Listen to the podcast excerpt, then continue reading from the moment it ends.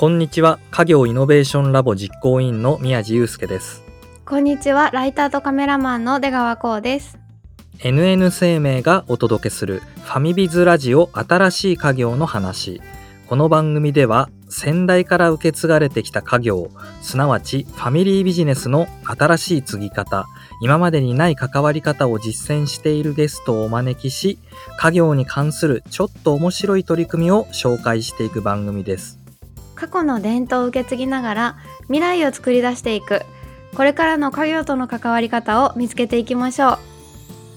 さて今回と次回にわたって株式会社片岡商店の片岡進さんをゲストにお招きします。片岡さんをお招きする今回は好奇心の赴くままに自由な発想で家業をつなぐというテーマでお話をお聞きします。片岡さんはスクールカバンをね製造しているということなんですけど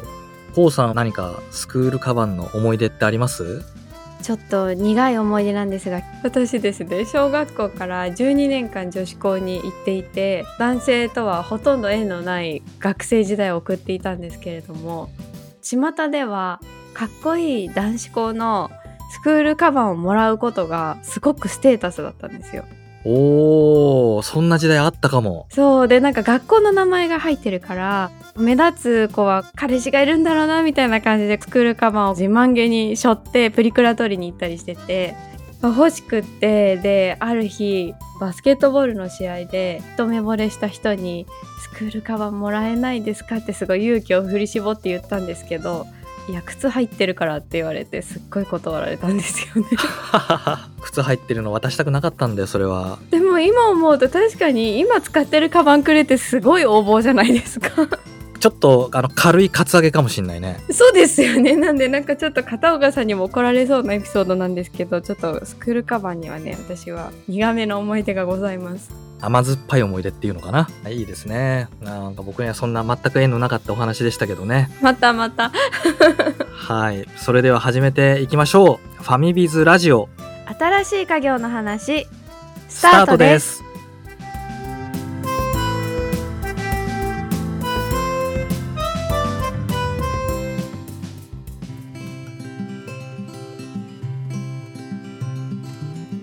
新しい家業の話本日は片岡さんにお話を伺っていきますよろしくお願いしますはい、よろしくお願いします。片岡さんに今回は好奇心の赴くままに自由な発想で家業をつなぐというテーマでお話をお聞きします早速なんですが片岡さんちょっとプロフィールをご紹介いただいてもよろしいですか？はい。広島県のカバン屋の後継ぎの片岡です。大学を卒業後、重機械メーカーで勤めた後フリーランスをして、まあ、その後家業に入りました。よろしくお願いします。ありがとうございます最初はね普通にご就職をされて家業に入ったということなんですけど最初後を継ぐ家業に入るっていう考えってあったんですか？そうですね。職業を選ぶときにやっぱり家業に役立つことみたいなことは頭に想定しながら就活とかはしてましたね。重機械メーカーって結構カバン屋さんとは違うのかなって そういう感じがしましたけどいかがですか？そうですよね。はい。実はその重機械メーカーに入る前に一社だけちょっと1年間勤めてたんですけど、そこがインターネットの求人広告を扱う会社で、まあ、中小企業の社長さんに会えるっていうところが、まあ、自分の経営観というかそういうのに勉強になるかなと思ってまず入ったんですけど、腰を据えて働くにはちょっと厳しいなと思って、まあ、経営とかそういったところも学べるっていうところで、その重機械メーカーにまあ転職したっていう感じですね。じゃあ大学卒業するときにすでに経営者にたくさん会おうみたいなマインドはもうお持ちだったんですねそうですね。はい。重機械メーカーでは何年ぐらい働いてたんですか？8年ほど働いてました。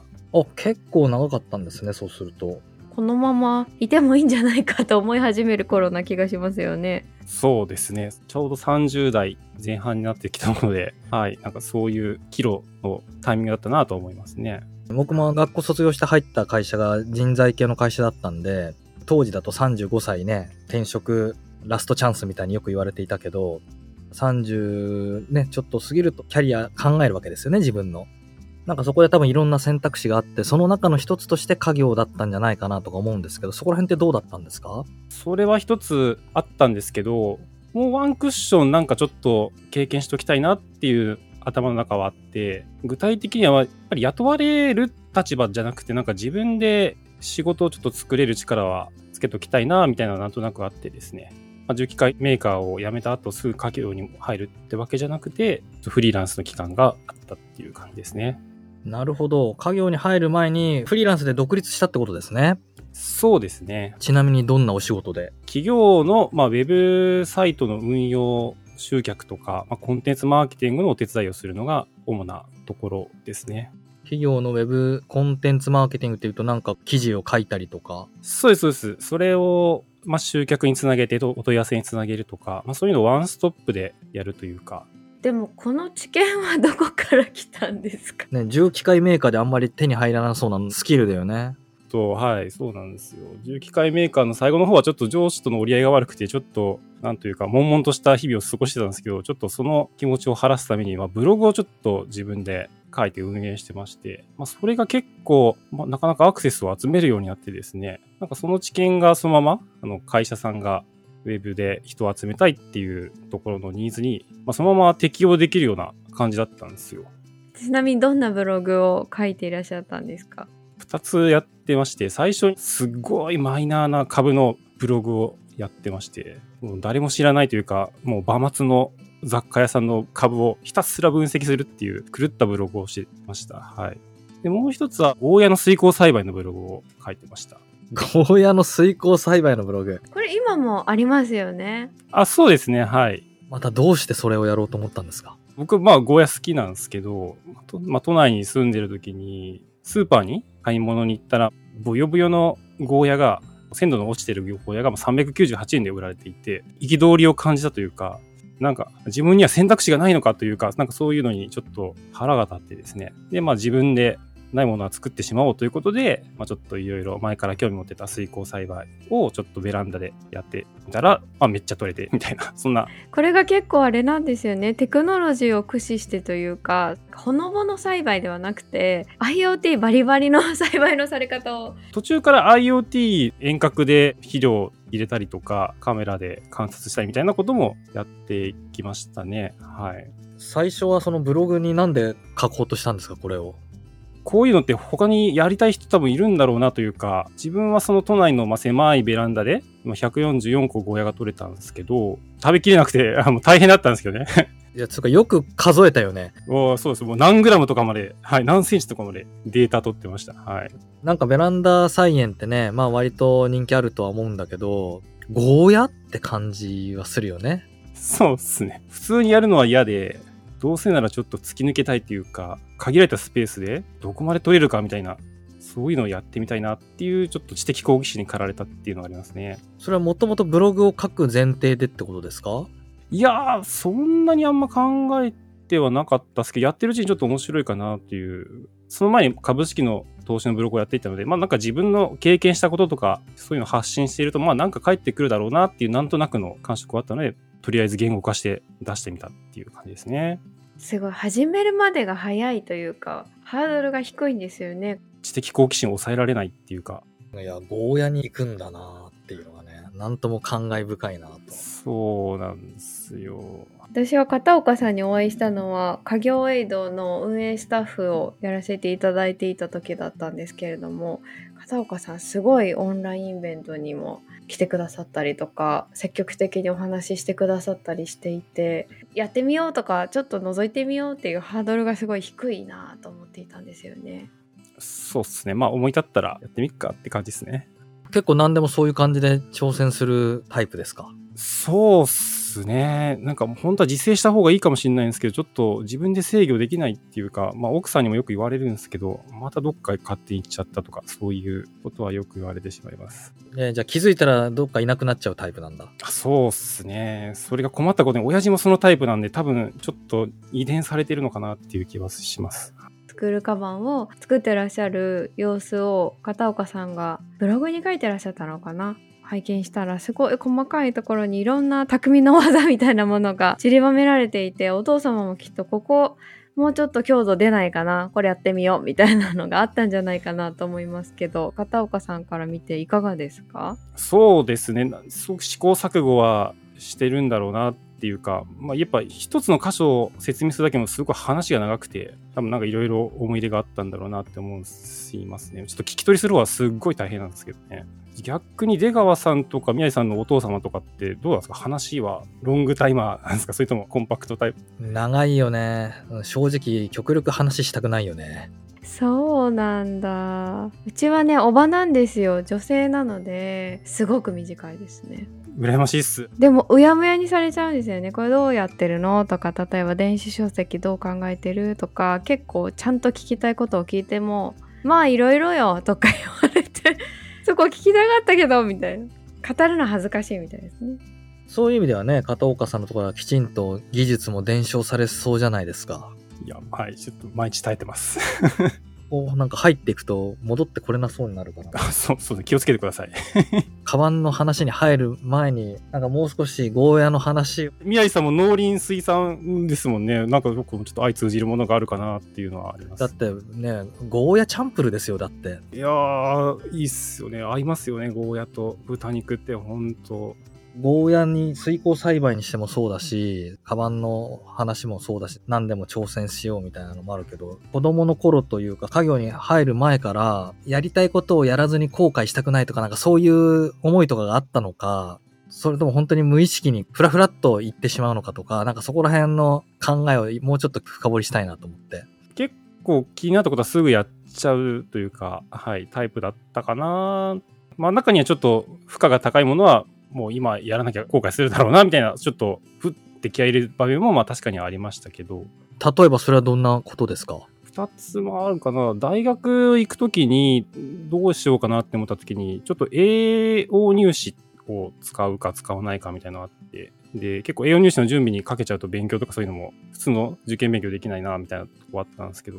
まあ、そこをちょっと思い切って栄養入試に振り切って、大学入ったっていうこともありますし、まあ社会人の時は、会社を辞める時の決断っていう時が、まあ、結構ハードな局面だったんですけど、まあ、それの後押しになったのが、ゴーヤのことが気になりすぎて、熊本にゴーヤ農家さんの取材に行ってたんですよ。2016年に。農林水産省の統計調べると、熊本が一番ゴーヤの生産効率が高いってことが分かって、ちょっとこれは見に行かなきゃって思って GA の人に電話して、飛行機で乗り込んだんですけど、その日にちょうどですね、熊本地震に遭ってしまってですね。ほんでちょっと寝てたら、火災発生ってちょっとアナウンスが出た時にもうちょっと俺死ぬかなって思ったんですけども、その時に後悔したくないから会社辞めようって思った時がありました。なので、興味のままフラフラしてるのもあるんですけど、なんかそういうクライシスがあるとちょっと思い切ってなんかやるみたいな感じですかね。ちなみに、栄養入試は何を主題にしたの？ひまわりの観察日記。そこ家業じゃないんですね何かと農林水産になんかこれでも逆にあれだね。家業と全然違う分野だけど、ゴーヤもひまわりもさ、カバンに対してはなんか結構強い思い入れはあったのかね？いやー、まあ、そこまで正直めっちゃ気にはしてたんですけど、好奇心というのはまあ正直なかったですね。どっちかっていうとスクールバックってなんかダサいというか そんな感じを持ってましたね。ね、始まる前にでもコウさんがすごいおしゃれこのスクールバックって言ってたよ。ツイッターのカバーの画像にされている赤いラインが入ったカバンすごく可愛いなと思ってこれは何の時のスクールバッグなんですか？これはですね、地元の広島市立緑中学校の指定のバッグなんですけど、ここだけ、まあ通常スクールバッグって黒か紺なんですけど、ここだけちょっと特殊で、すっごい可愛いですよね。ちょっと今欲しいなと思いましたよ。はい、ありがとうございます。女の子はすごく受けはいいんですけど、男の子がちょっと、むっていう、若干抵抗感があるらしいという話を聞いてます。はい。スクールバッグの話宮地さんとしてたんですよねさっきねちなみに皆さん、その、中学時代とか高校時代って、どのようなスクールバッグ持たれてたんですか？なかった。自由だった。皆さんって神奈川県の方っすかね？うん。普通の中学は公立で、高校は私立。え、私立も、うん。自由だったね。なんか私立って結構差別化したいみたいなニーズがあって、結構指定になるケースが多いんですけど、なんか珍しいですね。うん。超自由な校風だったからね。こうさんは、私の学校は小中高一貫の女子校で私立だったのでもうガチガチに決まっててですね聖火板っていうなんか革でできてるすごい重いのと副カバンって呼んでる。すごいなんかよくあるスクールバッグのビニールというかナイロンの感じのものが2種類あってどれもあんまり自分の学校のロゴとか入ってると欲しくないじゃないですか。当時は。嫌だなと思っててわざわざ近くの男子校のバッグが欲しくて交渉してみたりで失敗したっていう話をさっきしてたんですけど そうなんですよ。それ結局変えたんですか？いやそれはね好きな男の子にもらってこそなんであの失敗したっていう振られたっていう話をさっきしてたんですよいろいろな思い出が混じってますね、スクールバックのエピソードには。そうそうそうあとなんか雑貨屋さんで売ってたりとかもしてあれをルーズにリュックみたいにかけてるのがかっこいいみたいなのありましたよねあれが一番壊れやすいんですよ。ああ、そうなんだ。片岡さんがこれはやめてって言ってたんです過去、そういう中学校があったみたいで、背負うから、そこの修理めっちゃ対応するの大変だったって、うちの親父言ってました。それでですよ。今はね、こう楽しそうにカバンの話してるけどさ、当初関心はあんまりなかったっていうことなんで、なんでその家業に入る、帰ろうって思ったのかっていうのはちょっとぜひ聞いておきたいなと。まあ、合間にちょっと勝手に家業の名刺を作って、まあ、展示会とかに行くことも実はあったんですよ、入る前に。それお父さん公認で？いやいや、もう全然勝手に自分で、東京のバッグの展示会とか、もしくは誰でも無料で入れるじゃないですか。まあ、やっぱどこかでちょっと気にしてるとこはあったんでしょうかね。で、まあ行って、まあ名刺を配りしたら、そこにね、創業何年とか、まあ書いとくんですけど、そしたら、やっぱり、受け取った方の反応としては、え、そんな長く続いてるのすごいね、みたいな、っていうちょっとお声をいただいたときに、なんかやっぱ続いてるだけでもちょっとそういう無形的な価値ってなんかあるのかなってちょっと思い始めてたっていうのはありますね。実際声かけてくださる方は同業のカバンメーカーの方が長いねって言ってくださるそうですね。はい。出店者さんですね。はい。もちろんそれは海外から来てる人とか、まあいろいろなメーカーさんですけどね。はい。ちょっと誇らしくなったりとか気持ちの変化もあったんですかその時それはありましたね。え、そんな話を親父としたりもしたんですか？そんなになんか、はい。じゃあ本当にこっそり言ってる感じ？こっそりやってました。逆にお父さん側からはうちの家業は長く続いていてすごいんだよっていうお話を学生の時とかにされたり節目節目でされたりとかしてたんですか？それがでも、実は全くなくて、僕が社会人になった時に、初めて会社のホームページがなんかできたんですけど、その時に、なんか明治30年創業って書いて、え、そんな古かったの？みたいな。社会人1年生時に初めて気づいた。親父さんからは言われてなかったんですか？帰ってこいだとか、ねえ、ちょっと興味、ね、持ってもらえるような小話的なのを話されたりとか。ちょっと古風な考え方なので、家をどうするんだとか、家業というよりかは、片岡家をどうするんだみたいなのは、まあ、うちの母とかまでなんか言われてましたね。別に、カバン屋をかどうだとかそういうのは特になかったんですけど、まあでも入っていろんな人から言われたのは、実際ちょっと入ってくれてすごく喜んでたよみたいなことは、話は聞くので、多分、うちうちにはやっぱそういうやってほしいなっていう気持ちはあったんだろうなと思いますね。これ家をどうするんだって私多分女系の家族だからあんまりちゃんと分かっていなくて戻ってきて一緒に住むのかということを指してるんですか？具体的に何を指してるのかっていうとちょっとあれですが、まあお墓とか面倒見ろとかなんかそういう感じなのかな。うん。これはなかなか曖昧なとこですよね、やっぱりね。なんとなく家に入って、まあ最初はね、住んでるところは別でもいいんだけど、入ってね、地域の役をやったりとかね、まあお墓守ったりとかね、家業があれば家業を継いだりとかね。これは結構ね、まちまちでね、僕の知り合いも家業は継がないけど、家は継ぐっていう人もいるし、へえなるほどそっかじゃあ仕事と家を継ぐっていうのはまた別の話なんですねうん、結構やっぱりね、日本独特の文化なのかもしれないですね。家を継ぐっていうのはね。でもまあこれは僕は素晴らしいことだなって思いますけどね。じゃあどうするんだどうするんだって聞かれてたんですねそうなんです。なんか家っていう話もあれですけど、なんか長男だからとか、なんかそういうのもなんかね、長女だからとかなんか結構なんかあるなと思って、僕は結構小さい頃からそういう見えない長男という十字架を背負わされてたなっていう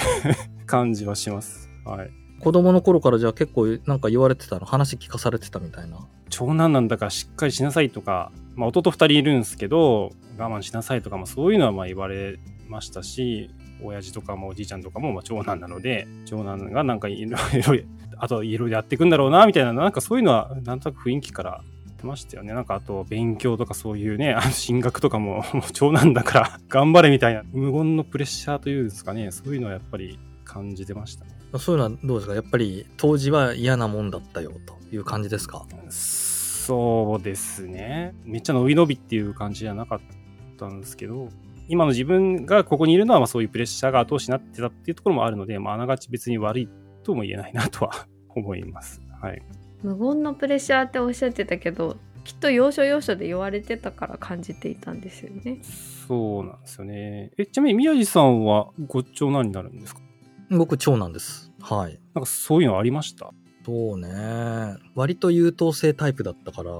とか言ってるとあれかな。いやでもいろいろね中学の時やんちゃして警察沙汰になったこともあるし。いや警察だってね喧嘩とかじゃないから。友達とねチャリでどっか行っちゃって迷子になって帰ってこないみたいになってっていうねことなんだけどね。あ補導されたんですか？補導そうされる前段階みたいなね。保護される前にギリギリ戻ってきたみたいな感じかな。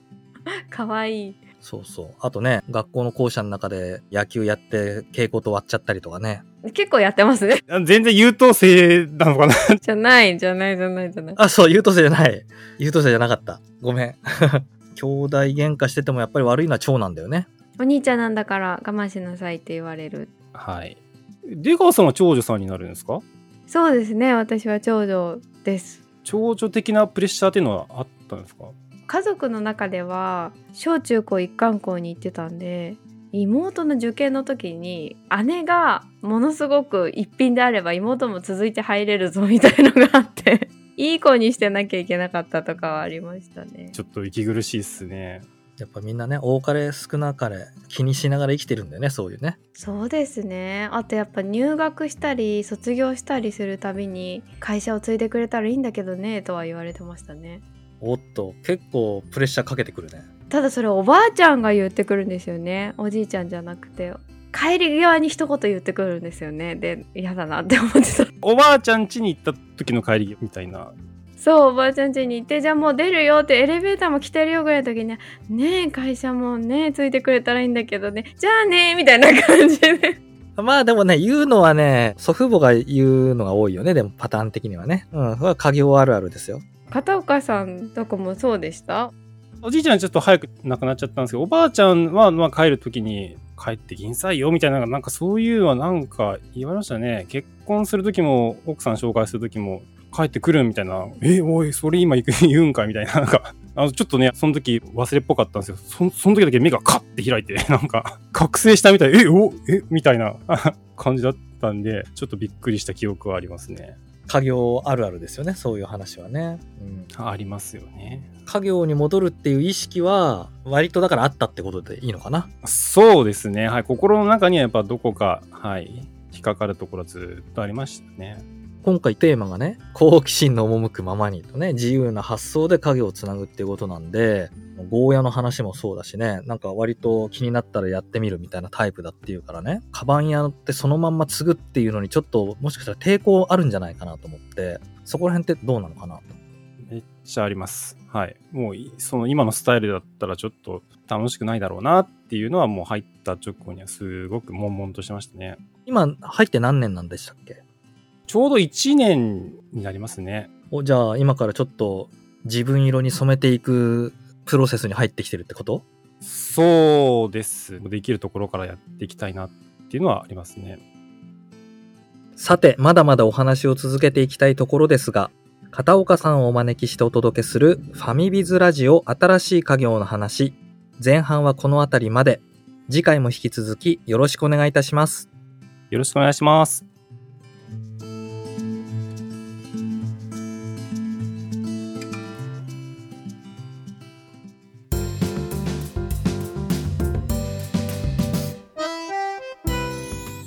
ファミビズラジオ新しい家業の話。エンディングのお時間となりました。結構面白いお話をたくさん聞かせていただきましたけれどもそうですね。宮地さんはどこか印象に残ったところはありましたか？僕がね、一番印象に残ったのは展示会の話ですかね。ああ自作の名刺を持って行かれたやつですねそうそう、勝手にね、展示会に行って、自分で情報収集をする。継ぐか継がないかまだ悩んでるうちに、そこまで行動できる人ってなかなかいないと思うんですよね。でも、それをやって、まあ、継ぐにせよ、やっぱ継がないにせよ、そこまで情報収集をして、意思決定ができたら、納得のいく決断ができると思うんですよ。そこまでやらずになんとなく決断してしまったら後で後悔することになると思うのでこの話はねぜひね特に後を継ぐか継がざるべきかを悩んでいる後継者はぜひ参考にしてほしいなって思いますね。ちなみに展示会に自作の名刺を持って突撃する以外にもできることってありますかね？会社見学とかですか？まあそうですね。あと、自分で自社の製品を使ってみたりだとか、友達に使ってもらって感想を聞くとか、いろいろやり方あると思うんですよね。そうやって家業のフィードバックをもらうことで見えてくることってありそうですもんねめちゃめちゃありますね。それでは次回もですね、引き続き片岡さんをお招きして好奇心の赴くままに自由な発想で家業をつなぐというテーマでお届けします。番組のハッシュタグはカタカナでファミビズそしてポッドキャストのコメントでもご意見ご感想お待ちしています NN 生命がお届けする番組ファミビズラジオ新しい家業の話。お相手は家業イノベーションラボ実行委員の宮地祐介とライターとカメラマンの出川こうでしたまた次回お会いしましょう